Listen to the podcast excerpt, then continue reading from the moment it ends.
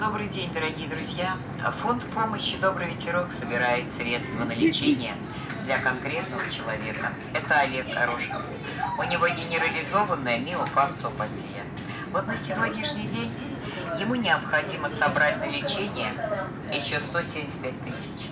Я обращаюсь ко всем с просьбой помочь собрать эти средства. Вот любая сумма, не обременяющая вас, даже один рубль будет ему хотя бы на лекарство. Заболеть в наше время очень легко, поправиться трудно. За реквизитами вы можете обратиться ко мне.